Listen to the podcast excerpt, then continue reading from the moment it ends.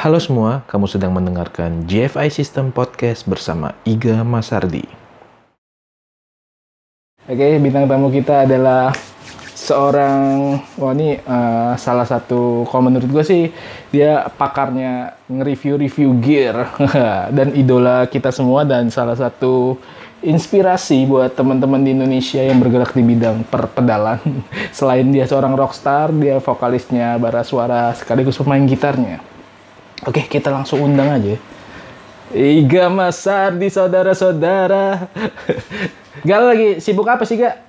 Sibuk, pasti ya sih sibuk live nih, banyak banyak undangan buat live session ya kan, buat live Instagram apa segala macam sama ya gue pasti ngerjain musik, ngerjain demo buat salah satunya buat GFI System kemarin gue ngerjain buat Synesthesia ya. Ini pedal terbarunya GFI System si Synesthesia kemarin gue bisa bikin demonya buat bikin sound sample-nya karena mereka habis rilis algoritma baru, algoritma baru. Jadi sound-sound baru, modulasi baru ada berapa gue lupa deh. Ada 15, ada 15 baru.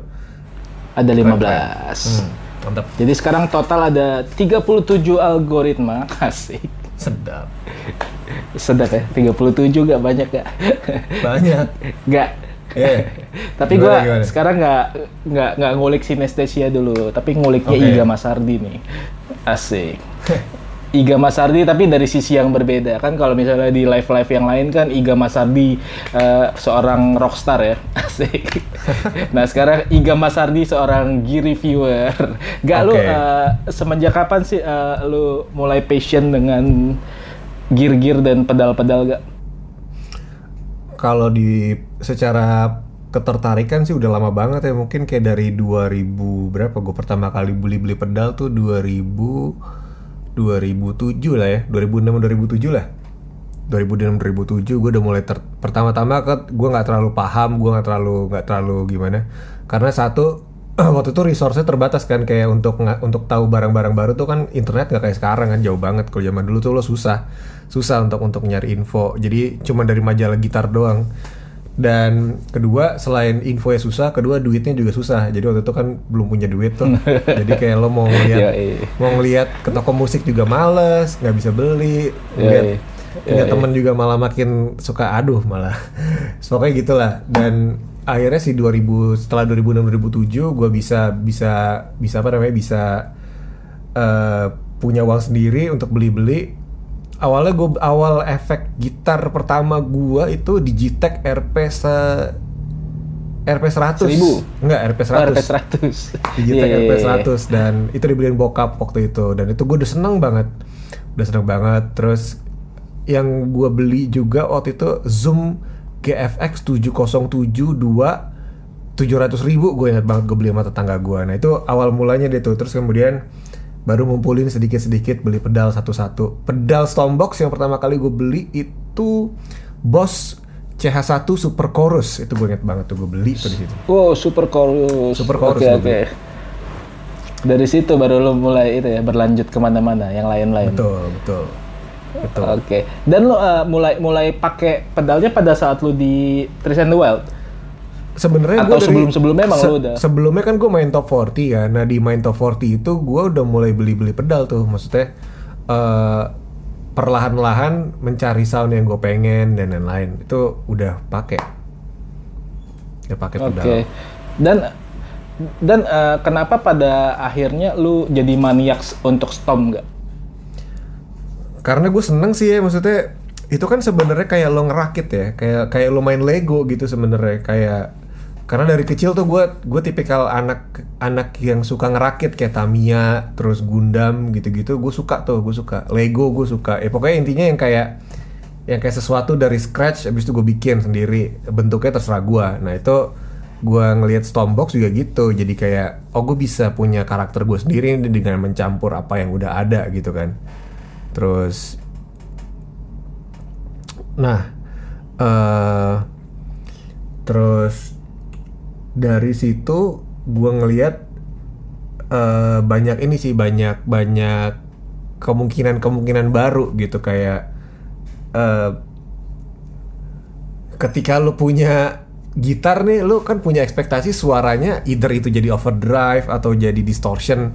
Nah, cuman ketika lu punya pedal delay itu lo bisa ngasih eh, efek yang berbeda gitu kayak lo bisa main kalau paling gampang dari di delay kan kayak ada eh, dot 8 dan lain-lain lo bisa main kayak di Edge U2 itu salah satu contoh kecilnya lah. Maksud gue bagaimana sebuah sound sederhana itu bisa berkembang gitu. Nah dari situ gue mulai mulai kayak edik untuk nyari nyari apa lagi apa lagi apa lagi apa lagi sampai sekarang nyari nyari jadi stres Oke. gila-gila sendiri Dan mulai mulai mulai kapan seorang Iga Masardi itu memunculkan yang namanya ini ini channel inspiratif loh buat buat semua gitaris termasuk gue ya. Tapi Ah. kalau misalnya gue mau lihat gear ya gue lihat lihatnya rik rik rik nih. Lu kapan sih tuh mulai membuat itu dan idenya tuh dapat dari mana? Idenya sih sebetulnya inspirat inspirasi pertama gue dari Andy Pro Guitar Shop itu sekitar tahun berapa ya 2000 gue lupa. 2008 kali ya 2008 itu kan ada channel di YouTube tuh namanya Pro Guitar Shop. Dia jualan pedal sekaligus ngedemoin dan demonya simple banget. Orang yang nggak kelihatan cuma pedalnya doang di otak atik dan sangat minim sekali ininya. Secara sinematografi tuh jauh banget sama sekarang. Dan dari situ gue mulai mulai kayak ngefans banget. Wah nih orang keren banget ya bisa bikin demo YouTube nih gimana caranya nih? Waktu itu kan nggak tahu tuh karena ya satu belum paham sama sekali soal soal video dan lain-lain soal ngerekam kan nggak nggak tahu lah caranya. Akhirnya belajar pelan-pelan diajarin tuh sama temen gue namanya Dimas Wisnu.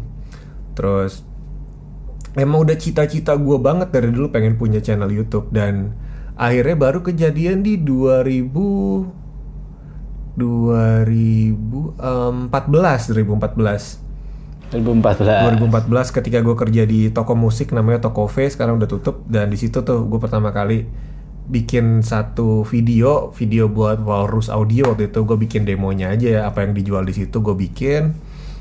Terus videonya gue kirim ke Walrus Audio terus tiba-tiba mereka bales tuh. Mereka balesnya gini gue juga kaget. Wah eh, thank you banget ya udah bikinin video demo. Lo mau nggak bikinin video demo yang lain buat pedal-pedal gue wah gue langsung kaget kan. Wah. Oh, oh.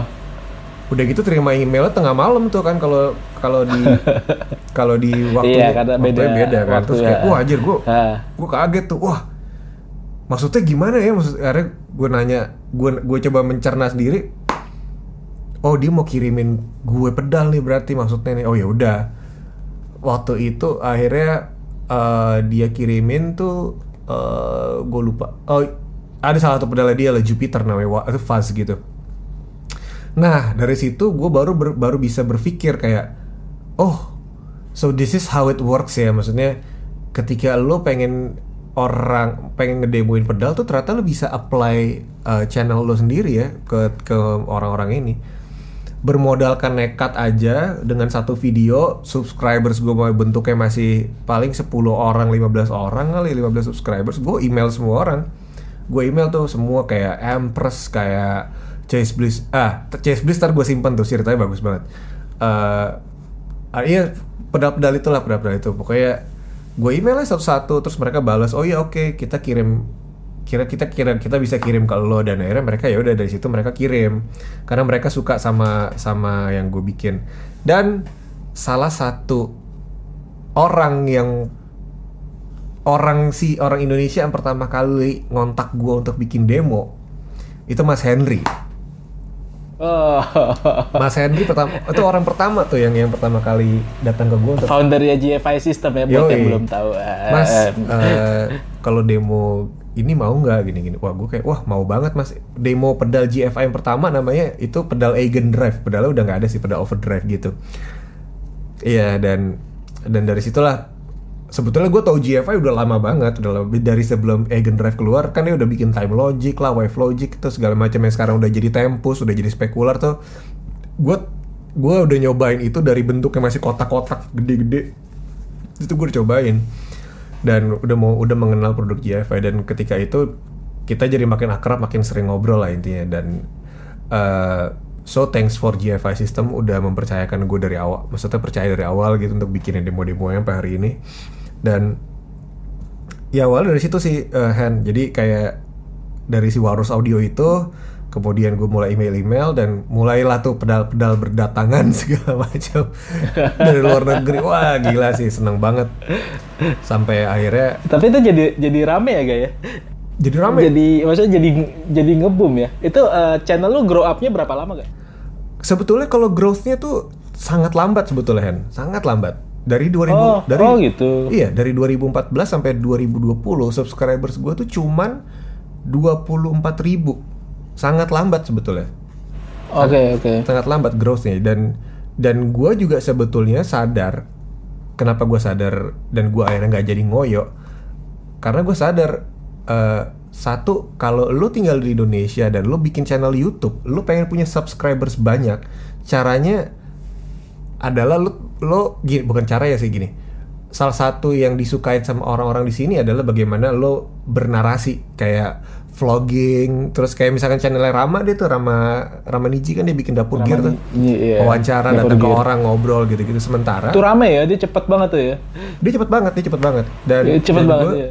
dan gue ngerasa gue nggak gue nggak ke arah situ arah gue adalah gue pengen nge-review gear satu supaya gue nggak perlu beli pedal sendiri dan gue dapet pedal iya, kiriman iya. kan banyak.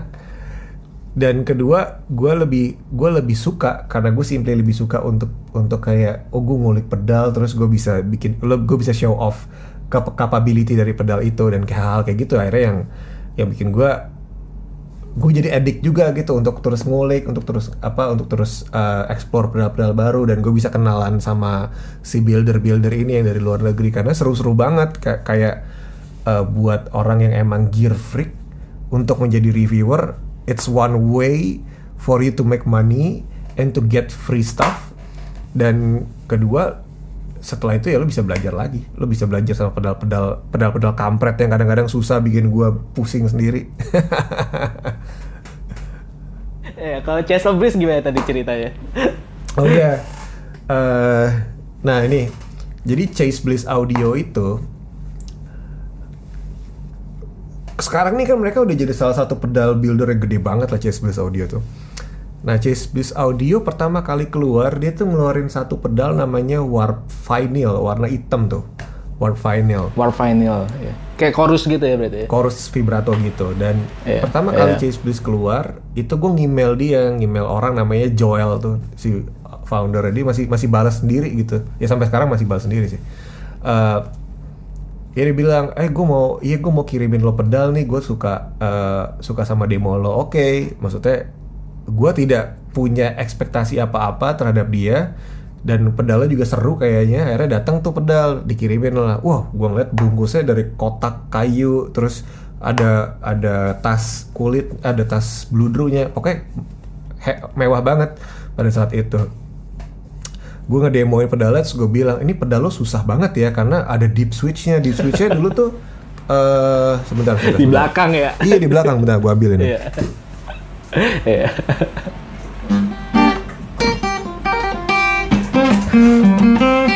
Nah kalau kalau pedal Iya. Chase Bliss yang sekarang itu kan di sini nih deep switchnya. Nah dulu di di deep switchnya tuh dulu dulu di sini di balik sini kan gila kan tuh orang bisa bikin. Jadi susah banget. Nah abis itu gue bilang pedal lu susah kompleks banget ya gini. Tapi maksud gue suka soundnya dan bagus gitu. Oh iya thank you thank you terus dia bilang eh lo bisa lo gua lo bisa bantuin gue untuk cari dealer nggak dia nanya gitu dan akhirnya gue bilang ke teman gue yang punya BNFX BNFX tuh si Asa namanya ah, Ini ada Chase Bliss Audio nih baru dari US keren deh brandnya gitu oh ya udah deh. Oke deh. Dan akhirnya Asa apply dari jadi dealernya Chase Bliss Audio. Jadi dealer pertamanya Chase Bliss Audio itu adalah dari Indonesia bukan dari USA. Oh gitu. Iya. Dan lu yang menetaskannya. Iya. Oh gila.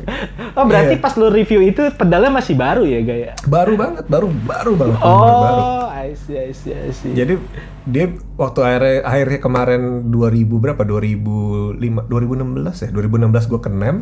Gue bilang sama dia kan kayak gue mau ke Nem gini-gini kita bisa ketemu ya. Oh iya iya terus pasti dong terus ya udah akhirnya gue ketemu dan dia bilang dia bilang sama staff-staffnya gitu ngenalin gue kayak nih dealer pertama Chase Bliss Audio dari Indonesia. And terus dia kayak ngenalin gue bla bla bla gitu. Dan maksudnya orangnya juga humble banget. Jadi itu salah satu hal yang menyenangkan lah dari dari gue bikin-bikin demo gitu dan bisa kenal sama orang-orang itu. Oke. Nah, gak kenapa eh, sekarang Rik Rik Rik berubah nama menjadi Iga Gear Demos? Karena- Sedangkan tuh fansnya udah udah banyak banget tuh. Karena gue ngerasa eh, ketika gue nanti mau mempergunakan ini untuk ngerilis kayak gue punya lagu sendiri gitu misalkan, jadi nggak ngerasa aneh gitu loh. Kan kalau eh, kalau sekarang nih sebetulnya nama channelnya kan Iga Gear Demo cuman pengen gue ganti juga jadi kayak Iga Mas Ardi doang gitu di waktu selanjutnya. Jadi emang supaya secara konten gue bisa lebih bebas gitu loh, bisa lebih bebas. Dan kalau gue ngelihat di era sekarang kayaknya gue ngelihat eh, channel-channel youtuber sekarang eh, udah pada pakai nama sendiri juga.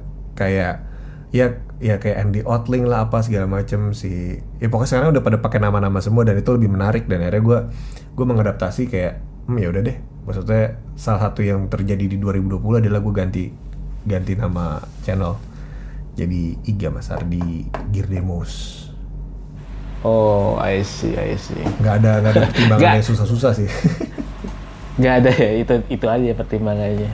Oke, dan sekarang kita uh, mulai mendekat ke ini GFI system, asik. Uh, lu mulai mulai ke GFI system itu maksudnya mulai menyentuh GFI system berarti dari pertamanya itu waktu pegang itu Egan Drive ya. ya Egan Drive itu Uh, kalau pandangan lu tentang GFI system gimana gak? menurut gue perkembangannya gila banget sih dalam kurun waktu 4 tahun terakhir ya kayak gue nggak pernah nyangka dan ini cukup mengharukan juga sih kayak gue ingat waktu itu pertama kali datang ke NEM sama Mas Henry sama Mas Jesse cuman bertiga terus kita nge-set up semua bootnya sendiri. Wah udah kayak boot 17-an deh pokoknya. Ampruk-amprukan semua di situ berantakan apa segala sampai akhirnya terakhir kita ke NEM bootnya udah lebih rapi udah lebih siap. Gue ngerasa kayak gue nggak nyangka gitu pedal-pedalnya pedal-pedal GFI itu yang dibuat di Cikini di Jakarta itu bisa nyampe ke ke artis-artis besar gitu. Kayak kayak em, ya salah satu yang mainin juga ada si Mateus Asato terus kemarin juga kita ke, pas di NEM juga kedatangan banyak banget artis-artis terutama artis worship ya. Gue nggak gue nggak terlalu hafal. Cuman ada si Nigel Hendroff terus juga ada ya itu Josh yang yang yang lebih hafal sih artis-artis itu. Cuman gue nggak nyangka kemarin gue lihat ada itu loh men, ada produsernya Bon Jovi men, John Shanks. John Shang ya John Shang ya ya dia juga. Eh, gokil. ya. gila gila banget. Dan kemarin juga ada yang anjir gue lupa lagi tuh si siapa yang komposer gitu tuh. Lupa. Terus ada juga kayak si Hen, eh, ini Vernon Reed. Vernon Reed juga pakai Living Color tuh dia gitaris. Bahkan banyak nih kayak gitar-gitar luar yang yang oke-oke yang gue nggak nyangka anjir ini dia pakai barang yang ada di Indonesia. Henry Kaiser salah satunya juga pakai. Dan itu itu hal yang menyenangkan sih karena kalau gue tahu dari dulu perjuangan Mas Henry gitu sampai sekarang akhirnya berbuah sampai orang seluruh dunia bukan kayak lebay sih kalau seluruh dunia cuman kayak globally speaking orang udah tahu jadi kayaknya sebuah perkembangan dan usaha yang gak sia-sia gitu ketika ketika ngelihat JFS seperti sekarang sebesar sekarang malah Hmm. Lu saksi saksi sejarah berarti ya?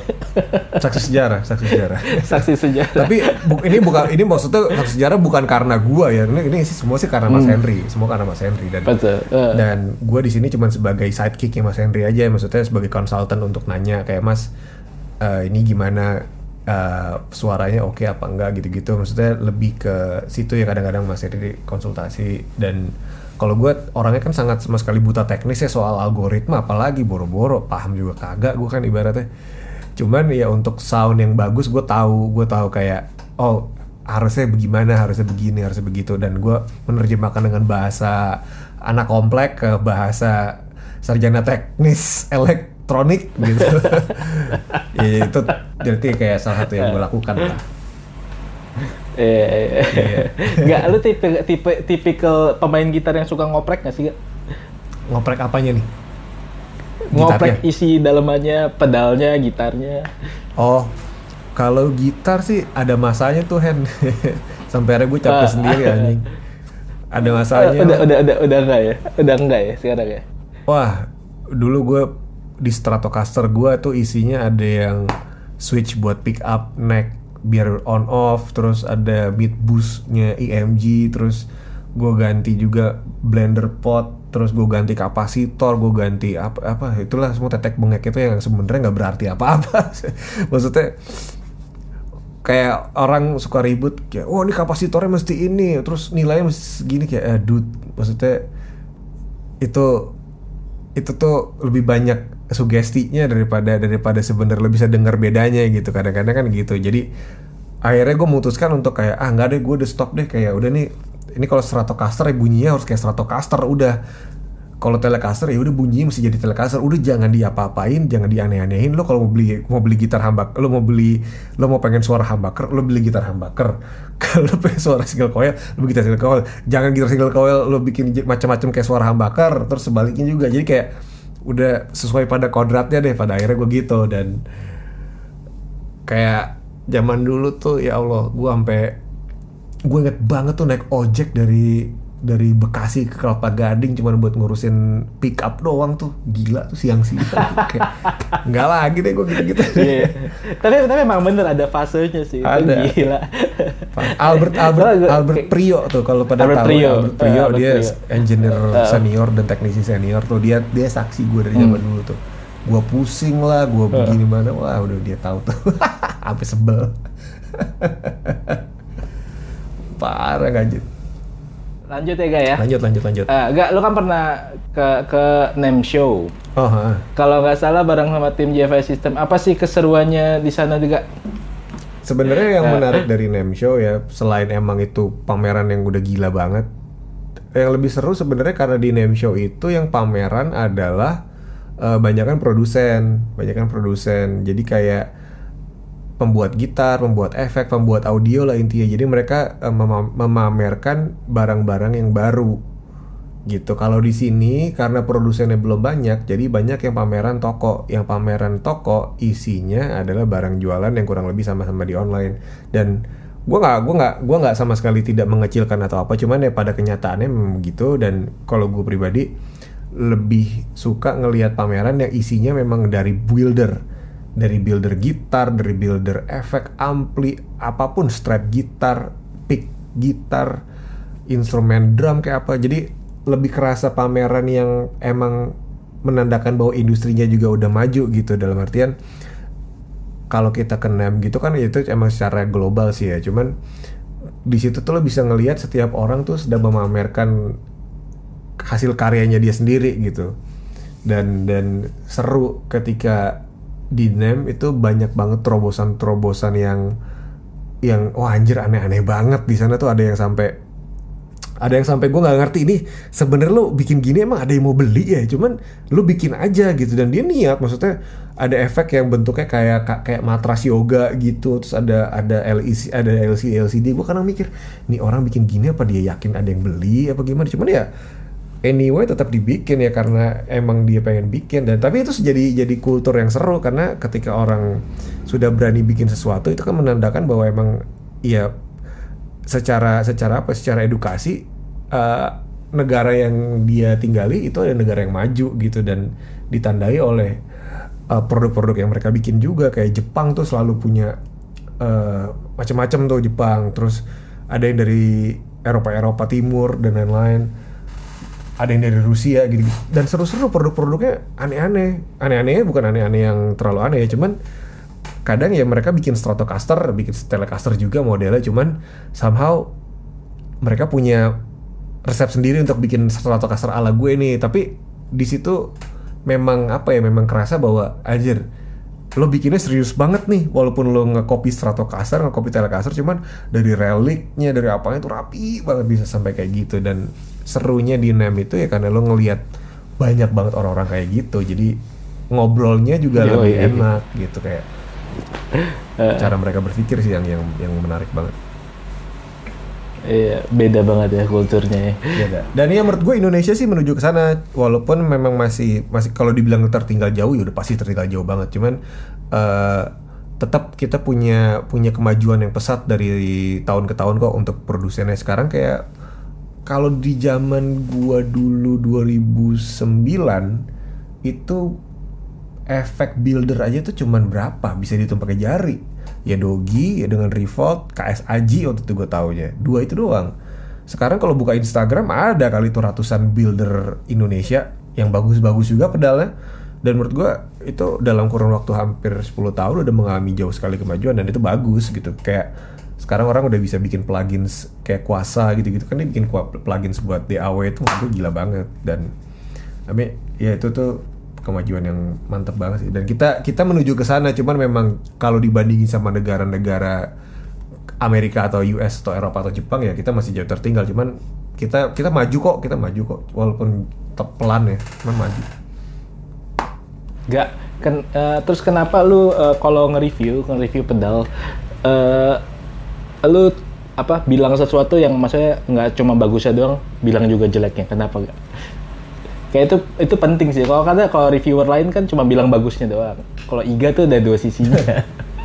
kenapa gak? Eh, karena gue ngerasa emang mesti bener aja sih mesti bener aja kayak lo lo gini em, ketika ketika lo punya satu reputasi gitu ya orang orang percaya sama apa yang lo omongin.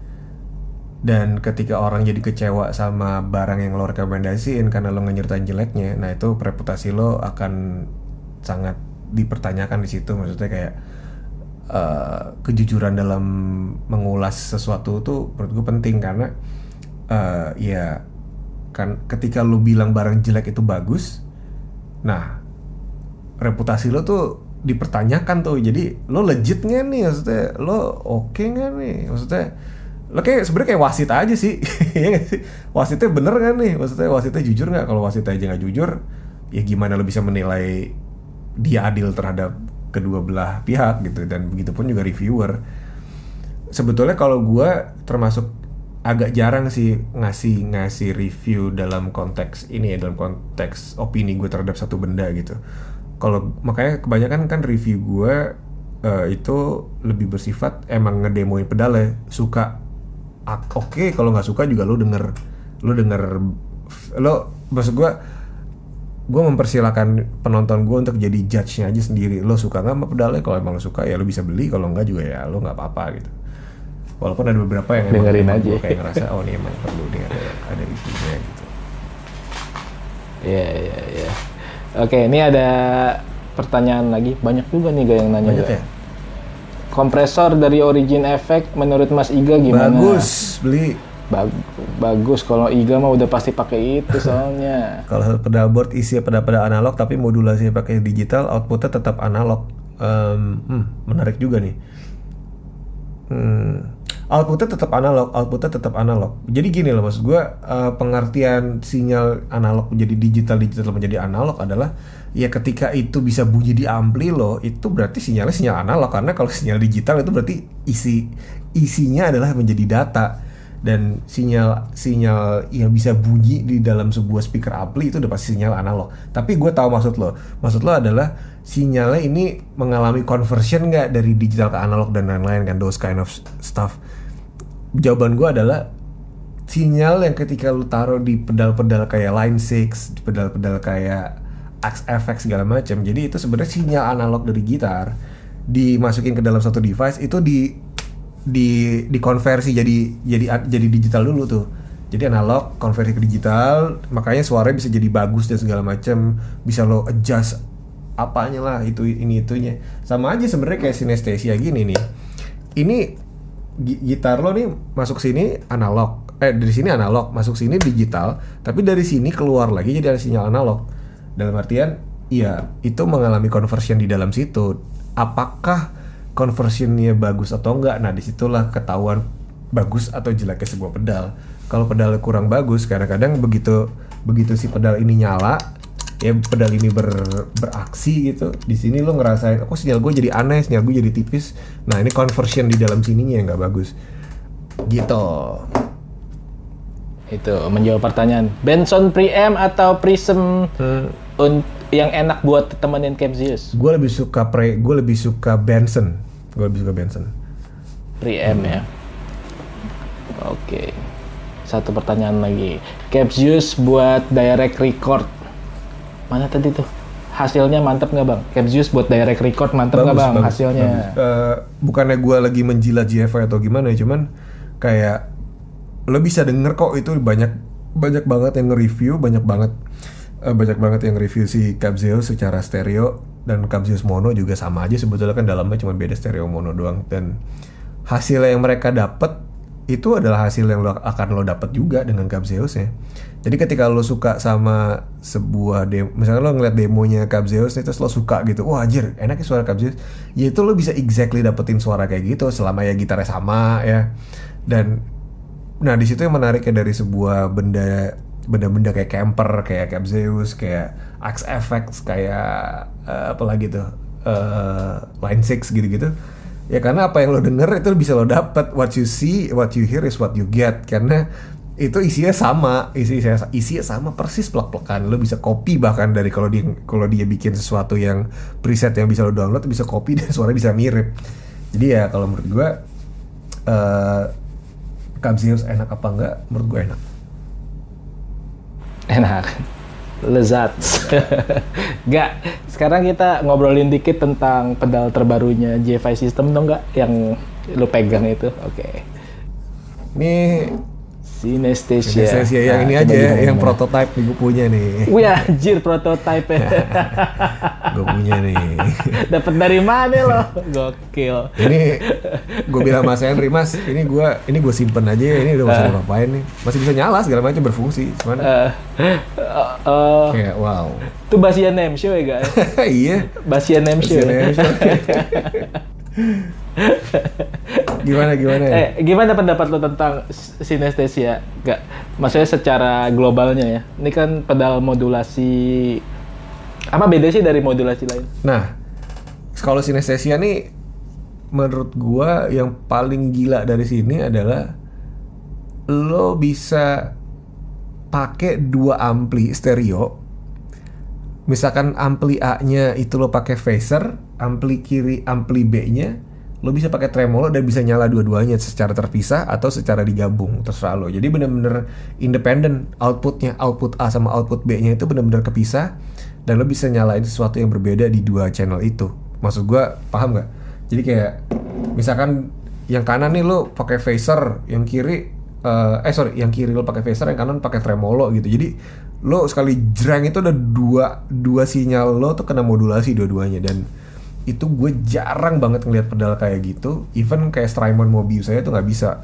Dan lo bisa ngegabungin, lo bisa ngegabungin apa namanya? Lo bisa ngegabungin dua algoritma di dalam ini untuk nyala nyala nyala barengan juga bisa. Maksudnya nyala barengan dalam artian nggak mesti dipisah juga bisa. Jadi dan di sini kayak algoritmanya bisa di lo bisa diupdate dan lo tinggal connect USB untuk nyampe ke di- untuk ke komputer lo terus lo bisa download uh, software untuk bikin further apa untuk bikin uh, kulikan yang lebih detail itu gitu menurut gue jadi dan set- se-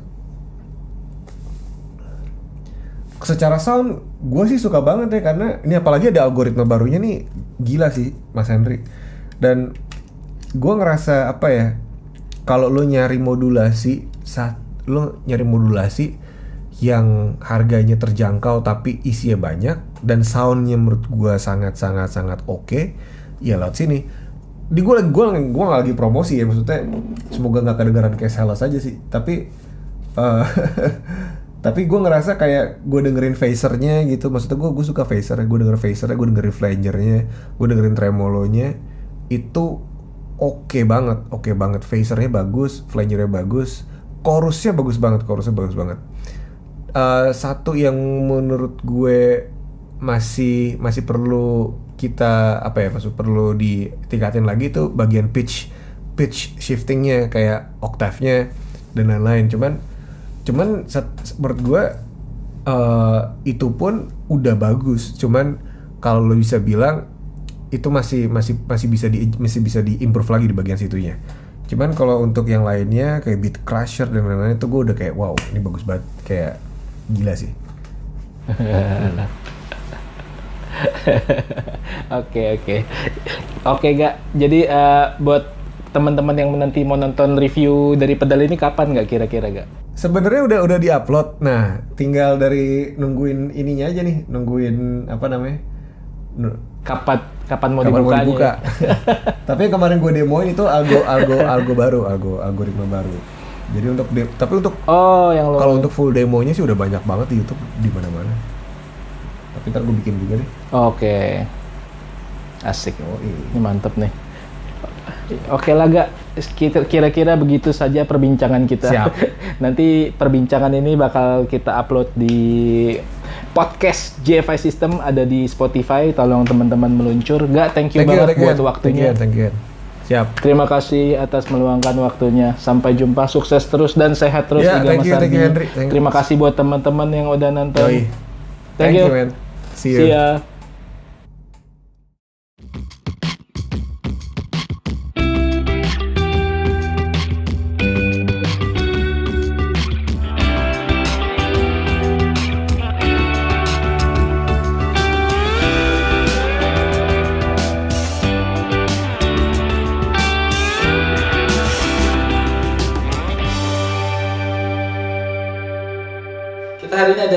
Nge-live bareng GFI System ID dan hari ini kita bakal seru-seruan bareng seorang gitaris, seorang vokalis, dia juga seorang pedal maker yang uh, pecinta pedal sejati pokoknya. Dia adalah Viva Vito.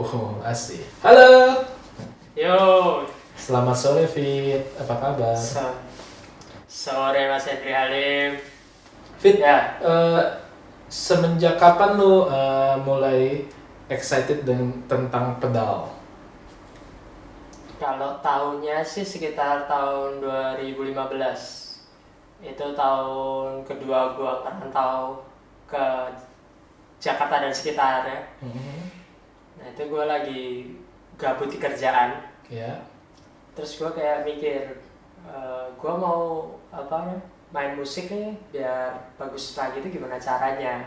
Hmm.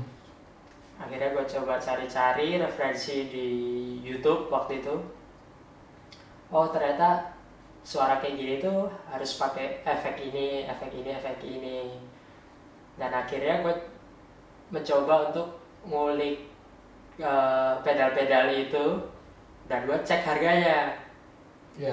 Nah, ternyata harganya mahal-mahal kan. Wak- Waktu itu masih belum booming kayak brand-brand Cina yang murah di bawah sejuta itu belum belum booming. Oke. Rata-rata sejuta ke atas kan. Terus kayak gue mikir kayak kayaknya bisa deh bikin sendiri. Akhirnya gue coba cari referensi DIY DIY gitu.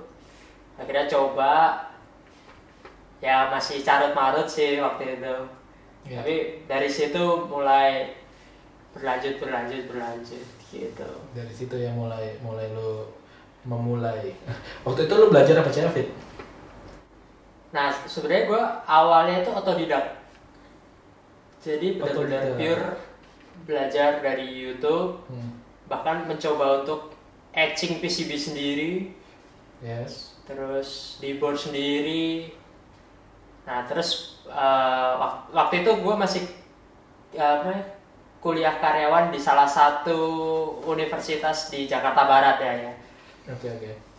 nah di situ gue kayak eh, mentok lah intinya kayak gue nggak ada nggak dapet ilmu yang mau yang gue mau nah kebetulan itu waktu itu ada gathering pedalboard setup Ya. kebetulan tempatnya di rumahnya Mas Henry kantor GFI yang pertama Oh Mas. Henry Wijaya ya. Iya Mas dia Wijaya seorang founder dari GFI System. Penemunya. betul Asik. Terus terus terus. nah di situ gua kaget kagetnya tuh kayak eh, yang gua tahu rata-rata pakai 3PDT yang cetek gitu loh Hmm. nah ini kok udah pakai soft switch gua kayak Oke. ini caranya gimana ya ini kayak keren banget nih gitu Hmm. di Indonesia udah bisa kayak gini Dulu dulu berarti di Indo belum ada yang kayak gitu ya? setahu gua belum Oh, Oke. jadi kayak oh ini kayaknya gue harus belajar nih Oke. nah waktu itu kelar apa namanya gathering Hmm, hmm. gue memberanikan diri Eh, mas saya boleh eh, waktu itu ngobrol sama mas Hendy ya maksudnya Iya. Eh, mas saya boleh nggak kalau weekend saya belajar ke mas Henry untuk apa gimana cara bikin pedal atau apa Oh. gitu oh berarti lu kayak mengajukan gitu ya? ya mengajukan diri ya? Oke oke oke. Terus terus terus. Nah, di situ gue sebenarnya udah colot dari kuliah Oh oke. Eh, ah, akhirnya gue colot tapi Yang- datang yang- ke sini Yang, yang diomongin datang nih asik. Yang diomongin datang. Waduh. Halo Mas Henry. Oke oke lanjut lanjut. ya jadi gue nggak nggak ke kampus tapi gue malah ke ke rumahnya Mas Henry untuk belajar nah terus gue belajar berapa kali berapa ya sekitar dua minggu sekali lah sampai tiga kali pertemuan Ya. terus tiba-tiba gue lagi di kosan dapat WA dari Mas Henry untuk diajak join CFI Oh, wah tuh hati lu gembira sekali bang ya. Oh, kalau kata orang Jepang doki-doki. Doki Gue orang Jepangnya nggak tahu. terus terus terus. Ya, jadinya gue kayak wah itu dilematis banget sih. Hmm. Maksudnya kayak gue akhirnya itu memutuskan untuk gue nggak lanjutin kuliah gue Oh, karena gue uh, nggak apa menurut gue nggak worth it. hmm, hmm. Jadi ya ya udah ntar aja kuliahnya. Nah terus yang di kantor juga gue pertimbangin. Ya waktu itu ada sedikit negosiasi lah. Hmm. Nah, akhirnya memantapkan diri untuk ke GFI. Oke. Dan waktu itu GFI belum belum apa namanya? Belum segede ini juga ya. Hmm. Maksudnya benar-benar ya masih di rumah gitu-gitu. Hmm. Itu bahkan gue Terus terus. eh, pindah ke GFI. Gue nggak cerita-cerita keluarga dulu. Oh, wow. Oke oke. Jadi kayak setengah tahun setelahnya baru gue cerita. Berarti lu kayak ini ya, kayak orang kawin lari jatuhnya ya. Enggak, enggak. Ah, bercanda ya. Jadi gini, eh, itu kan big deal banget. Jadi lu akhirnya memutuskan kalau lu meninggalkan kuliah itu poin penting. Karena pasti kan orang kalau ninggalin kuliah tuh wah gila banget ya. Orang berani banget. kenapa kenapa lu akhirnya memantapkan diri untuk berani ke sana sih? Lebih ke masalah worth it atau enggak. Hmm. Jadi gue kayak memproyeksikan diri gue eh, kalau lulus kan 4 tahun ya. Ya. 4 tahun setelahnya tuh gue jadi apa? Ya. Misalnya kayak gue tetap kuliah Hmm. Dan gue nggak nggak ambil kesempatan ini misalnya. Ya gue cuman jadi apa? Ya sarjana pada umumnya gitu ya. Hmm. Kayak mempunyai kehidupan yang normal-normal aja. Oh. Padahal gue pengen punya jalan yang ya mungkin dalam tanda kutip beda dari orang lain atau enggak punya sesuatu yang menarik aja lah di hidup gue. Oke, berarti lu emang Dan- out of the box juga ya? Ya, cukup out the box. jiwa-jiwa nekat senimannya muncul juga asik. Ya begitulah. Bang. Ya, ya. akhirnya akhirnya berarti se- sejak itu lu udah mulai gabung di JFI ya berarti ya? Ya, 4 tahun yang lalu. Ya, empat tahun yang lalu. Ya itu gue pengen tahu tuh maksudnya sejarah semenjak lu gabung di JFI itu gimana sih awalnya? Ini seru nih. Ya sebenarnya sih kalau kerja ya kita bilang kerja suka dukanya pasti ada. Ya. Gimana eh, lo bisa achieve sesuatu, Hmm. terus ya lalai juga pernah. Pernah ya, nggak? nam- pernah. terus terus. ya pada intinya gue percaya pada proses Oke. maksudnya eh, dan waktu itu juga awal gue gabung tuh gue juga udah yakin dulu eh, apa namanya kayak eh, brand ini kalau misalnya terus berinovasi terus maksudnya kayak berkembang Hmm. gue yakin pasti ini gede gitu Oke. karena kayak apa ya apa namanya kayak apa ya sebetulnya bibitnya tuh kayak udah bagus gitu kayak misalnya kayak dilihat dari specular reverb V2 waktu itu Hmm. Berarti lo awal masuk di itu pedal itu. ya Oke. specular reverb V2 Oke. nah itu kayak nah ini bukan yang maksudnya bukan yang lain gitu loh Hmm. maksudnya kayak kita lihat di luar negeri juga ada builder-builder tapi kan juga masih pakai 3PDT Betul. ya kali ini kan udah kayak programming juga Hmm. Gitu-gitu pakai DSP Ya, itu kan waktu, waktu zaman 2015 kayaknya belum banyak yang main DSP juga Oke. Di lokal apa di luar? Apa semuanya? Eh, kalau di luar kan cuma brand-brand gede Oh, oke. kalau nggak salah ya Kalau yang butik-butik masih ini ya, yang handmade handmade tuh masih nggak terlalu banyak berarti ya. ya paling mentok di Echo atau enggak analog delay kan Hmm, hmm, hmm. ya paling itu Di situ, oke. Ya. Berarti eh, lu kan masuk dari itu ya pedal-pedal apa namanya? eh Specular Reverb 2. Nah, gue pengen tahu waktu pengerjaan waktu itu lu pas masuk ke Jeva itu posisinya lu dalam posisi udah rame belum sih kantornya udah besar belum sih atau kayak gimana? Coba ceritain dong. gue kepo banget nih kepo. Kata Yonas tuh itu ada Bapak Yonas Darja yang lagi nonton. Halo Bapak Yonas. jadi waktu itu tuh kayak masih satu meja besar Hmm. dipakai berdua Dipakai berdua siapa aja? gue sama Mas Hendri Oh, oke.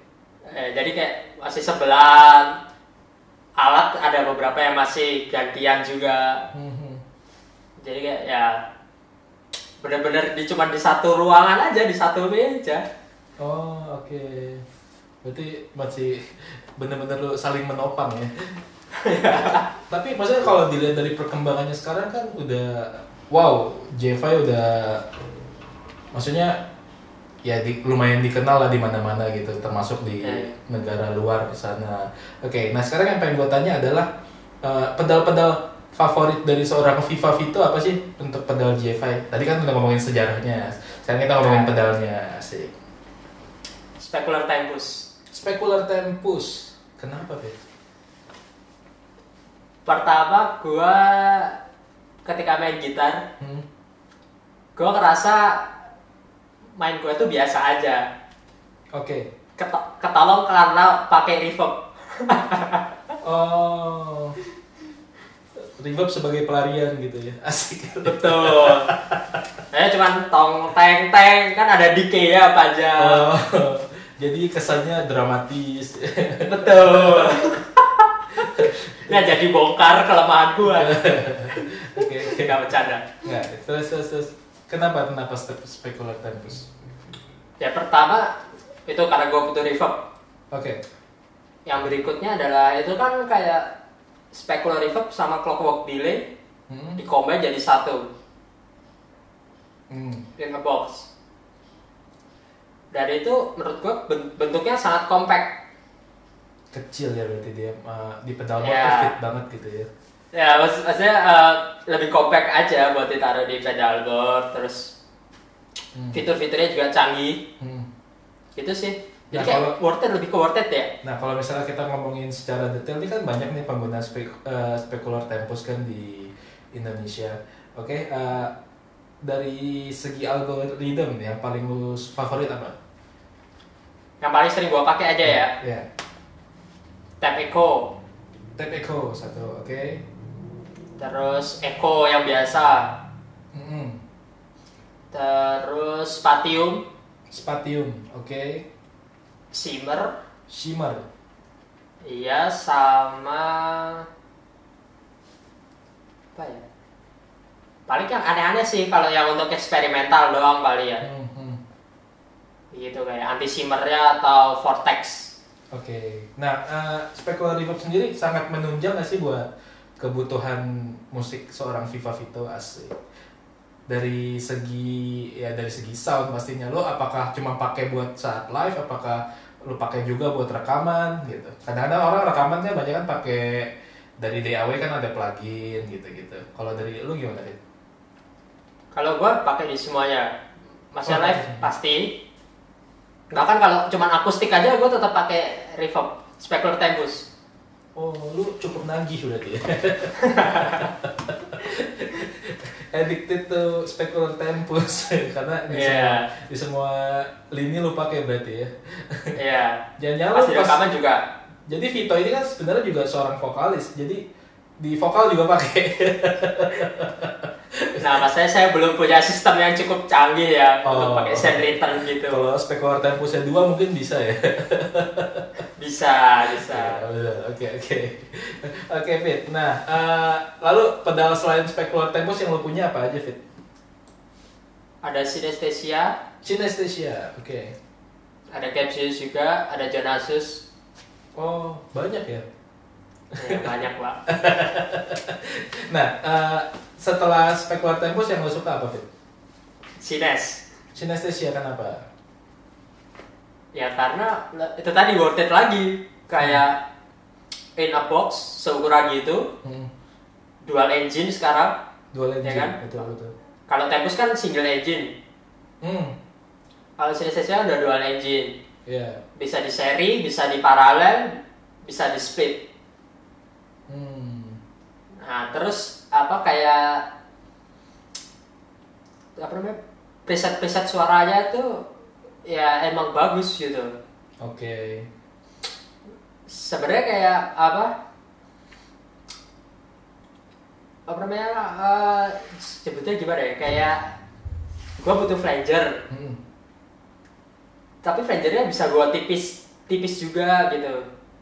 Jadi Oh. bisa gua combine sama chorus hmm. dan bisa running bersamaan.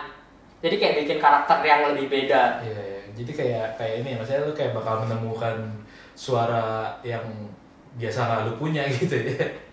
Betul. Betul. Dan lu udah berhasil membuat suara-suara itu. Eh, nanti dicek di EP ya. Oh, dan dan katanya nanti malam dia bakal ngupload sebuah ini ya permainan gitar di Instagram dia, Instagram dia Viva Vito bakal ngupdate dia lagi main lagu Incubus katanya dengan pakai Yoi. synesthesia. Betul ya? Betul ya? Tapi cuman satu potong lick aja. Oh, gue kayak tahu banget banget soal lo gitu. Oh, as- Asik. Padahal tadi sebelum ini udah briefing dulu udah dikasih tahu. Iya. Fit, lalu eh, nah sekarang eh, yang pengen gue tahu adalah eh, setelah lu udah digabung di GFI System, sekarang eh, lu ngapain sih di GFI System sebagai tim ya? Oh, Nah di kantor kerjaan lu ngapain? Apakah lu gangguin Mr. Henry atau lu ngapain? Nah, coba cerita ceritain dong. iya gue sekarang jadi engineer aja lah ya nyebutnya ya. Hmm, hmm. Jadi engineer ya bantu-bantu Mas Henry untuk ngatur alur produksi Oke. terus apa namanya Ban- apa namanya megang QC juga Hmm, hmm. terus eh, megang untuk keperluan stok komponen Oke. kayak gitu Wow, wow, wow. Berarti memang Wah ini dahsyat juga dia ternyata sangat-sangat berpengaruh juga asik. Bro Vito, eh, kalau Ya. dari lo lihat eh, apakah GFI System sudah mendunia belum sih? Sudah sih Sudah. sudah Karena kalau misal sekarang kalau misalnya kita mau nyari GFI System udah di negara apa aja lo tahu? Yang lo tahu aja deh, yang lo tahu aja. kayaknya sih udah banyak banget sih pak Banyak ya. iya kayak misalnya lu cari di YouTube aja Hmm. GFI system gitu Hmm. udah udah satu penuh tuh udah lebih mungkin Oh. ada videonya semua Jadi kalau di search engine ternyata GFI System udah lumayan kelihatan ya. ya Baik, tapi yang yang seru sih karena yang nge-review banyak kan orang luar sih jadinya seru jadinya gitu. Jadi eh, kayak kita ngelihat oh kalau orang luar yang nge-review tuh gaya mainnya tuh bisa beda banget gitu. Ya benar dan bahasanya juga. Yoi bahasanya. Kadang asik, asik juga gitu dengerin apa orang misalnya Jerman atau apa. Hmm. gue juga asik kalau denger, denger yang Meksiko Meksiko gitu Fit. kayak Oh. bingung bingung apa sih artinya Udah ngomongin apa sih ini gak jelas ya oke Vito eh, Vito merupakan eh, seorang gitaris dan vokalis dari Call Me Monster. Tapi gue pengen ngulas dari sejarah bermusik lu dulu nih Fit oke eh, Boleh, boleh. lu kapan sih mulai mengenal musik? Kalau mengenal musik sih dari balita mungkin ya. Oh dari umur balita 4 4 5 tahun. Dari lagu apa? Twinkle Twinkle Little Star kah ah ya lagu-lagu kanak-kanak kan lagu hal yang wajar hmm. kalau lagu-lagu ya maksudnya bukan di luar lagu anak-anak Hmm. waktu umur 4 5 tahunan itu ya ada dua lagu yang eh, tiga lagu yang pertama tuh My Heart, My Heart Will Go On-nya Celine Dion My Heart Will Go On Celine Dion. Oke. Eh, kenapa dulu? Kenapa? Kenapa lagu itu? karena om gua itu pelayaran Hmm. zaman dulu udah beli apa ya CD-nya Oke. nah, jadi ya gua sering banget denger lagu itu Oh. Secara nggak langsung kayak ini ya kedengeran terus kayak lu ke ke brainstorm gitu. iya ada tapi memang bagus juga kan Ya, bagus banget. Ya. romance-nya tuh dapet gitu loh Hmm. Kalau dengerin lagu itu kayak pengen buka tangan gitu kan. ya terus terus. Nah, yang kedua tuh sebelum almarhum Didi Kempot terkenal Oke. Hah. lima tahun itu gue udah ngapalin lagu Sewu Kuto sama Stasiun Balapan. Oh, umur lu waktu lima tahun. Iya, Oh, gokil gokil gokil. waktu itu gue malah diangkot itu ya namanya anak kecil ya Hmm. nyanyi aja random gitu Oke. lagu Didi Kempot Iya. sampai eh, ada orang di dalam angkot itu bilang ke nenek gue "Eh, bu cucunya kok pinter nyanyi gitu Oh, berarti di situ bakat lu sudah mulai dilihat ya dari oleh seorang tukang angkot berarti ya? Iya maksudnya penumpang penumpang Oh seorang penumpang, oke. Ya. Wah itu gokil juga bakat tuh bisa dilihat sama penumpang angkot lainnya ternyata. Nah, masalahnya nenek gua yang malu. Kenapa? Lu nyanyi nyanyi di dalam angkot soalnya. Iya. Iya cukup. Berarti emang dia mentalnya baja dari kecil udah pede banget. Iya betul. Padahal suara mah nggak biasa-biasa aja. Oke oke. Lalu lalu. Ya ketiga itu meskipun gua nggak hafal, Hmm. tapi tuh gue suka lagu-lagu heroik kayak di opening-opening kayak misalnya Kamen Rider, Power Ranger, Oh Gitu. oke. Jadi kayak mungkin doktrin musik rock waktu apa remaja itu basicnya dari situ. Oh I see. Kan kalau opening opening apa namanya kartun Jepang kan pasti rocknya gitu banget kan. Ya jadi dari situ juga. Kayak Sensei iya kerennya sih. Ah. Itu gitarnya keren-keren. Ya anime Jepang sih gokil. Hunter x Hunter. Lalu lalu eh, lalu lalu lalu eh, lu kapan sih maksudnya mulai belajarnya musik? SMP. Oh Kelas SMP. dua. Waktu itu eh, lu belajar pertama musik apa? Maksudnya gitar kah atau apa instrumen? Gitar. Apa? Main gitar gitar. Oh main gitar. Lu bukan nyanyi dulu. Oh nyanyi udah dari kecil. Nyanyi Tapi udah. kalau instrumen lu belajarnya gitar awalnya ya. Sebenarnya ny- nyanyi juga belum bagus waktu itu. Oh belum bagus. Tapi ingat loh penumpang angkot lainnya udah tahu lo bagus. itu poin penting. lalu lalu lalu dari situ lu belajar gitar SMP. Lalu mulai Ya. ngeband kapan? Ngapain juga SMP. Oh. Kelas 1 justru. eh, Ah, yang- gue pengen belajar main gitar itu gara-gara kayak kayaknya seru nih kan bisa main gitar Hmm. Gitu. Lu dulu belajar langsung ke elektrik atau akustik dulu?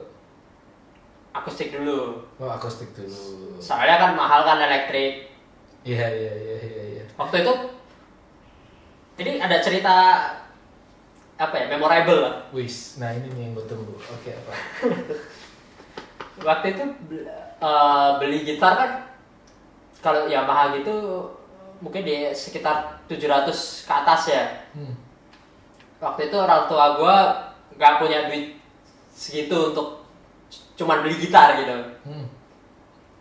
alhasil waktu itu dijualin ayam jago. Ayam jago. ya. Dapat 100 berapa gitu. Hmm. dibeliinlah gitar di toko alat musik terdekat. Yang tapi yang ada jualan olahraga juga. Oh, iya, iya, iya, yang yang ya gitu deh mereknya jadi Iya. gitu. Oke, oke. ya udah itu jadi per- gitar pertama gua Oh, oke. jadi kayak apa di di tuning udah bener pas main kunci gantung beda lagi nadanya Iya, iya, karena intonasinya suka-suka dia yang buat aja. Bener ya? iya bener Oke, lalu lalu. ya dari situ gue belajar meskipun gitarnya jelek bukan bukan berarti gue jelek jelekin ya tapi maksudnya kondisinya kan nggak standar seharusnya Oke. tapi di situ gue tetap belajar untuk biar gimana bisa main kunci-kunci yang benar dulu Oke. gitu akhirnya sampai eh, ya sekitar SMK mungkin gue baru bisa bisa basic kayak kunci gantung atau apa I see. Oh, Oke. Nah, eh, kalau mau ditanya tentang ini motivasi pertama ngeband. Nah, kan kalau sekedar main gitar kan beda nih. Kalau gua motivasinya biar gua dilihat cewek-cewek gitu. Kalau lu apa? Enggak lah bercanda. Oh, Eh, mungkin bawaan lahir gua kayak gue ini orangnya cukup berani di depan panggung. Oke. Nah terus waktu itu eh, di ta di awal-awal SMP, Hmm. akhir SD itu kan zamannya Peter Pan. Peter Pan. Album yang mana? Ya. Albumnya. Mungkinkah bila bertanya yang pertama-tama apa yang udah yang album? Iya iya, yang pertama Pertama, oke. Alexandria ya. Bukan. Nggak tahu nama albumnya apa. Ah, ya, pokoknya itulah. Iya, lupa saya. Nah, terus kan it- itu kan keluar Niji, The Massive, Oh ya, band 2000-an muncul ya. Eh 2000-an muncul. Iya. Nah itu itu gue kayak ke trigger aja, ah. kayak wah wak- waktu itu sih referensi gue masih Peter Pan ya. Hmm. Oh, referensi lu pernah. Jadi lu salah satu yang terpengaruh sama ini berarti ya si Lukman dan Uki. Iya, Arielnya enggak pak. Arya ya Allah. kan ngomongin gitar. Oh iya iya. iya. Kalau Aryo kayaknya udah banget sampai sampai sampai sekarang potong rambutnya itu Aryo banget asik. tes umur tuh ada yang dari GFI GFI system tes umur kemarin eh, sempat podcast sama Yonas tuh Bapak Nah. Yonas yang ganteng itu dia suka dia bisa nunjukin lagu-lagu Protonema, Voodoo Eh, pasti lo nggak tahu kan band-band kayak gitu nggak tahu Fit? Asli pak nggak tahu. Nggak tahu. Vita masih terlalu muda dia lahirnya di Peter Pan, Niji. Enggak, tapi sebenarnya gue ngulik lagu-lagu jadul juga. Oke. Eh, tapi eh, yang yang apa namanya lagu pertama yang lo bisa di gitar apa? Jujur ya. Apa? lagunya hijau daun. Hijau daun. Klorofil. Oke. Yang apa? Suara. Eh, cobalah waktu itu kalau nggak Oh, salah. coba lah. Gua belum pernah denger juga. Nanti gua denger. Oh, beda. Berarti lo dari lagu itu ya pertama ya. Ya, gue gua termasuk yang masuk ke pop Melayu juga sih waktu itu. Oh. Oke oke. Lalu eh, kalau ngomongin kisah ngeband nih, eh, lu ngeband eh, sampai sekarang udah punya berapa band? Banyak nih kayaknya. Banyak pak, tapi tapi sebenarnya gue orangnya muter-muter di situ aja. Hmm. Oh. SMP itu cuma satu band. Hmm. Di SMK tuh satu dua tiga empat sampai lima band. Oke. Tapi kayak yang main tuh rata-rata ini aja gitu. Paling kayak cuman beda personil apa drummer atau basisnya gitu. Oh, siap. Oke. Nah, sekarang kalau yang band lu sekarang yang sedang lu samudrai asik. Sedang lu nakodai asik. Wih, apa tuh apa? Coba kasih tahu teman-teman dong. Kalau di Monster, Call Me Monster. Nah, itu band bergenre apa Fit? Ceritain, ceritain. Sebenarnya kalau dibilang bergenre apa, kita bingung mau bilangnya. Hmm. Lebih ke nanti kalau misalnya udah jadi karyanya, biar pendengar yang nentuin aja. Hmm. Jadi jadi sebenarnya apa referensinya banyak juga soal. Oke. Nah itu dari Mas Henry ceritain dong dari sumber influence-nya dong. Sumber Oh. influence-nya siapa gitu. Salah satunya pasti Mas Henry.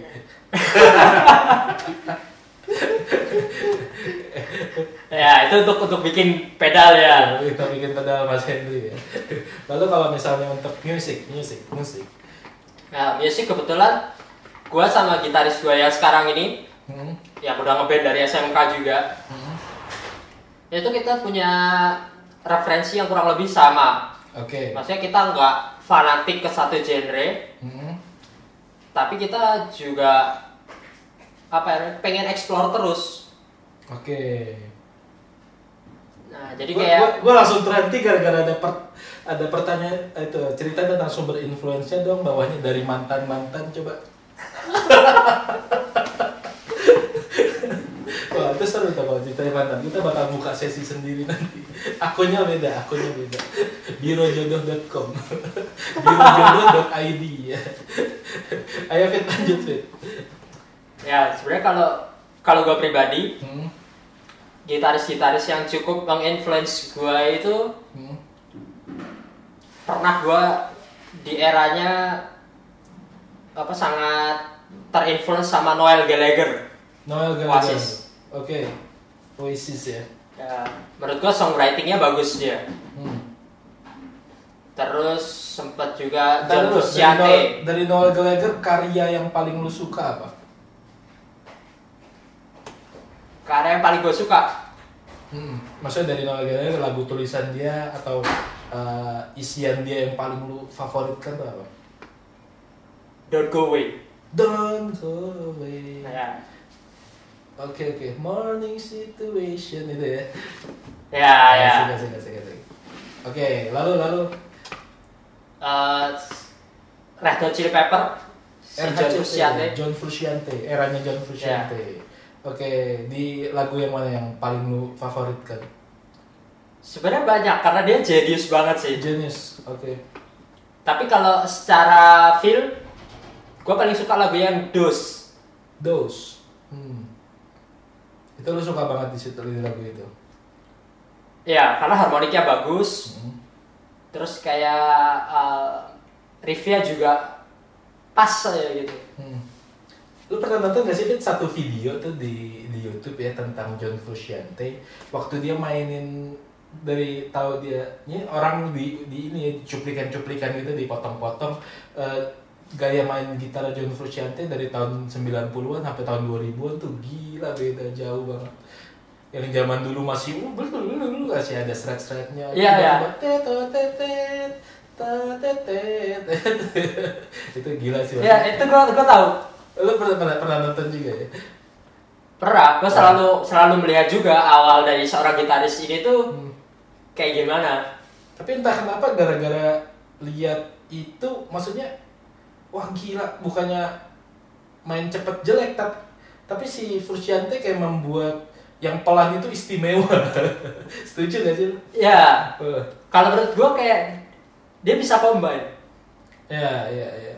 Kayak cep, dia tuh menurut gue salah satu lick ciri khasnya itu Hmm.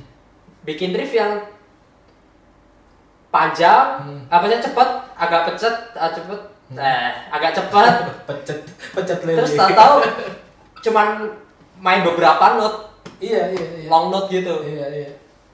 Itu gila-gila John Frusciante itu memang luar Ya. biasa. Dan dia salah satu gitaris yang bisa membuat Stormbox yang Gede. lebih lebih besar dari RD 700 ya. Ti- tiga pedal board pak kalau nggak salah Tiga pedal board bener bener bener. Ya, yang yang yang gue suka kayak main distortionnya dia itu kayak Boss DS2. bener gak sih? DS2 sama Big Muff dia Oh, DS2 sama Big Muff. Wah, gokil Frusciante itu. Anaknya bos banget dia. Banyak banget Iya, bosnya. Oke, itu eh, lalu setelah John Frusciante dan Red Hot Chili Peppers, yang terakhir maksudnya yang paling banyak menginfluence gue ya ya Dave Grohl dari Foo Fighter Dave Grohl, eh Dave Grohl ya. Dave Grohl itu di Indonesia. Dave Grohl dari Foo Fighters, eh, mantan drummernya Nirvana. Kenapa Iya. lu suka sama Dave Grohl? Ya itu itu tadi dia juga apa songwritingnya bagus Banget. dan dia bisa apa di setiap lagu itu punya riff riff yang unik Hmm. Misalnya kita nggak expect aja kayak uh, di album ini lagunya kayak gini Iya. terus di lagu album berikutnya kayak ah paling nanti kayak gini tapi ternyata dia bikin beda gitu Iya, iya. kadang dari halus ke keras tak tahu keras ada lagu melonya banget Tapi kalau ngomongin tentang Foo Fighters tuh gue paling suka kalau pada saat dia bikin footage waktu rekaman ya. oh Itu- ya itu, itu, itu yang kayak- Sonic Hague itu keren Iya banyak banget. Dari album Wasting Light, dari album yang lain-lain kayak wah kita tahu jadinya oh si Foo Fighters nih masih mainnya masih semi pita wah gila ya. Katanya Iya, suaranya iya. bisa bebab bebab wah kayak tebel banget gitu. Ya itu makanya dan dan eh, untuk band maksudnya kalau bisa dibilang kan band yang cukup tua ya kalau band alternatif rock yang eranya tuh 90-an banget tapi udah ngerti banget tentang bagaimana maintain tentang video-video keren gitu. Ya kui bahas Foo Fighter. Yoi Foo Fighter is wah keren lah Foo Fighters. Oh, iya. ini temen lo Fit halo bro bukan halo bro Salam kenal bro. Eh, yang mau nanya-nanya tentang Foo Fighters nih ada Dave Gro Dave Grogol di sini. Bukan Dave. Dave Grohl. Grogol. Ya gitu Oke, lagu Foo Fighters yang paling lu suka banget. ah banyak sih best of you deh Best of You. Oke. Kenapa? Ya emang, emang, emang udah pasti keren sih Best of You. iya Ka- karena halus sama kerasnya ada di situ semua Iya, iya. Dan teman-teman boleh nonton di waktu Foo Fighters main di Wembley. Wah itu sampai Dave Grohl nangis-nangis itu wah the best itu harus ditonton rinding. parah Oke, nah sekarang eh, itu sudah menjawab itu udah belum? Influence lu udah udah terbahas semua belum? sebenarnya masih banyak cuman ya nggak terlalu banyak lah Oke. Nah, paling gue sebutin beberapa band aja ya, Ya. yang gitarisnya cukup menginfluence gue. Hmm. MCR, MCR, My terus Chemical Romance, Sausin, Sausin, You're Not Alone. Lalu uh, Deep Purple juga, di Purple, ya, wih, cukup lawas ternyata. ya cukup lawas pak. Hmm.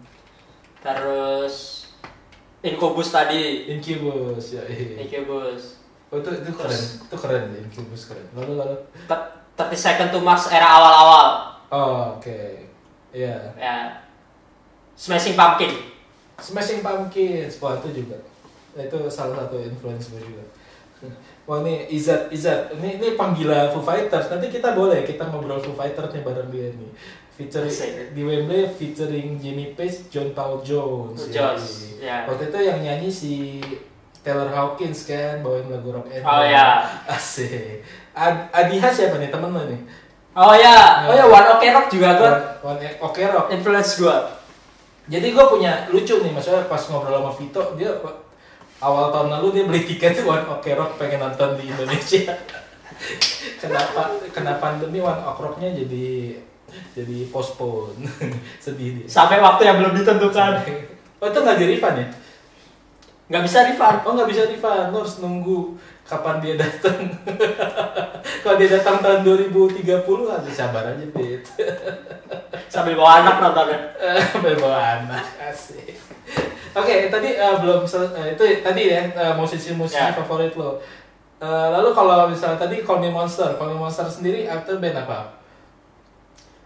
Ya pasti nuansanya rock Oke. tapi kalau mau dibilang alternatif pop atau apa ya biar ke pendengar aja Oke, jadi kalau kalau kiblat lu sendiri dari lu kan penulis lagu juga di ini kan di Call Me Monster. Ya. Kiblat lu sendiri dari mana?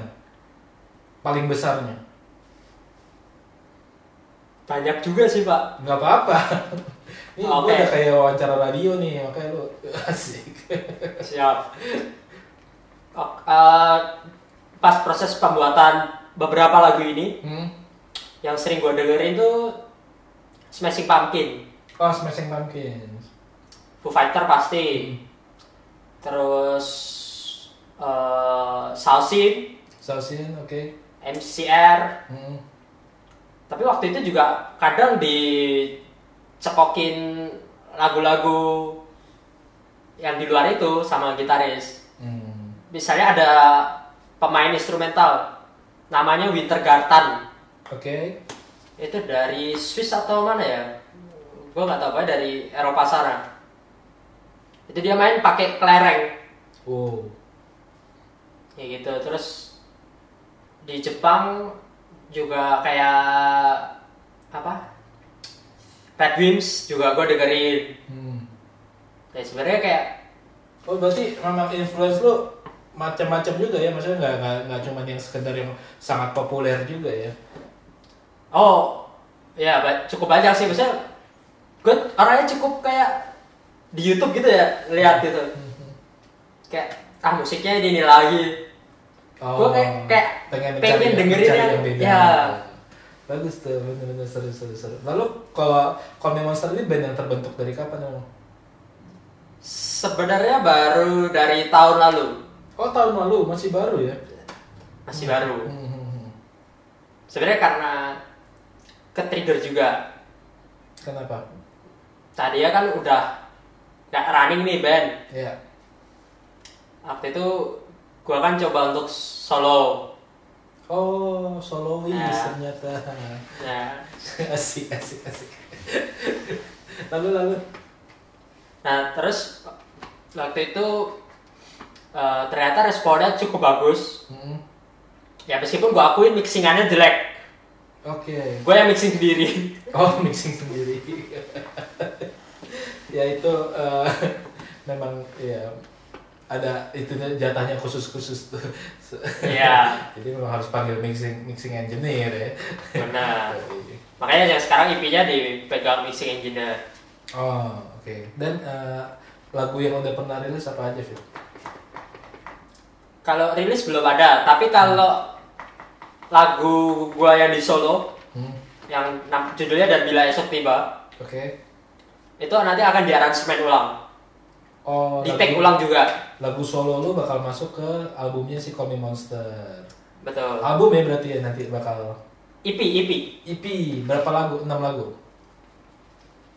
empat Oh, 4 lagu. empat lagu aja Oke, ini seru sih maksudnya di era sekarang masih ada yang mau ngeluarin EP atau album tuh masih wah itu gokil. Karena Ya, emang berat ya juga sih pak Hah? Ya, tapi tetap ada penggemarnya. Tetap maksudnya banyak banyak masih banyak juga orang yang lebih dengerin CD, kaset atau piringan hitam. Kalau bisa bikin piringan hitam, banyak tuh penggemarnya. siap Hmm, tapi- semoga bisa bikin box set pak Oh, yes. Langsung hubungi Mas Erik Sukamti. amin Fit, kan waktu kita juga nggak panjang. Eh, hmm. gue pengen ini dong maksudnya eh, kisah-kisah lu balik ke GFI system lagi nih sebenarnya. Hmm. Nah, eh, menurut lu kalau sampai sekarang lu di GFI system, GFI system sih apa sih buat lu? Asik. GFI system Hmm. kalau ditanya apa buat gue tuh kayak Ini sedih nih nanti eh, tolong dikasih Nangis. soundtrack soundtrack sedih nih gue demen. Hmm. susah sih jawabannya dia tuh kayak tempat gue berproses gitu Oke. dan gue jujur aja di sini tuh te- potensi gue juga ikut jadi berkembang Oh, oke.